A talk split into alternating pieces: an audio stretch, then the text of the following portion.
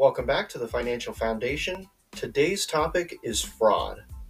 I want to bring this to the forefront because of how prevalent it is and the fact that it continues to grow. We can go over some quick facts and lead to some ways to limit your exposure and experiencing fraud yourself. I think it warrants a quick conversation, don't you?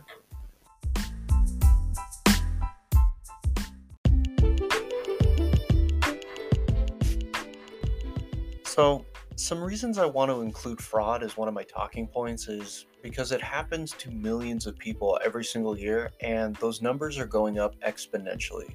More specifically, there's been a 161% increase in credit card fraud over the last five years.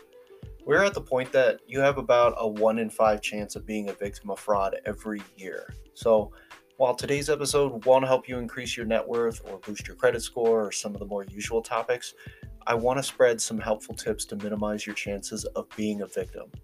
Oh, and if you do end up experiencing fraud, some of these tips will help make life easier after the fact since it usually involves headache after headache, calling companies, opening new accounts, getting new cards, etc., etc. So, let's start with the most common type of fraud. It happens online and over the phone, known as CNP or card not present fraud.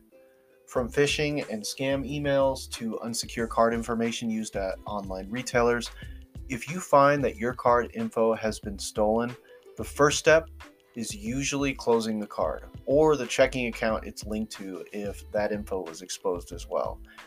Now you have to contact every biller that card is linked to so you can make sure to pay your bills on time. It's a huge pain, one that I'm sure most of you have gone through at least once um, I know I have personally. So I want to talk about some things we can do to make it harder to get frauded and also limit the cleanup if it ever happens again. First, with online and over the phone purchases, if you insist on using a debit card, never ever use your primary card that you use for daily spending, utilities, loans, insurance, and all that. Open a separate checking account with an online spending purpose only. This might seem meticulous or boring, but trust me, filing a fraud report, closing out a debit card, and ordering a new one is all you need to do if your info gets stolen. So your he- the headache is avoided there. I choose to use a credit card in that instance. I think it's a better option since the fraud report is much faster and easier, and you don't have to wait to get your own money back. It's the bank's money that was stolen. Most banks have no problem rushing a new overnight card to replace the credit card that was stolen. But a new debit card? Most banks will use regular mail to get you a new one, and the investigation to get your money back can take up to two weeks, sometimes even three. Although that is rare, I've only heard of that happening like once or twice. Other things you can do to limit exposure is to open a PayPal account. It's synced to your bank, and you can use that PayPal account online. Many online businesses accept it, it's encrypted and much more secure than a card.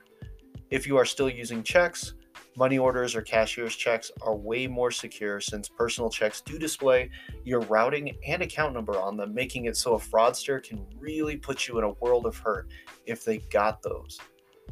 And then there's always cash. Carrying some petty cash has been shown to reduce a small amount um, just because since a, a smaller portion of fraud still does happen in person. And I know carrying cash has its own risks, but today we're concentrating on fraud, not robbery. But back to my point, one risky behavior is using debit cards to purchase goods at a store and entering a PIN, right in clear view of anyone who's looking. So, using cash or a credit card in this instance really makes it harder for anyone to try and steal from you. Hopefully, if you're someone who engages in any of these habits, doesn't have a PayPal or a separate card for online use only, I can only strongly recommend you make a change before the inevitable happens and then you spend hours cleaning up the fallout when it could have just been a minute or two. So, what do you think?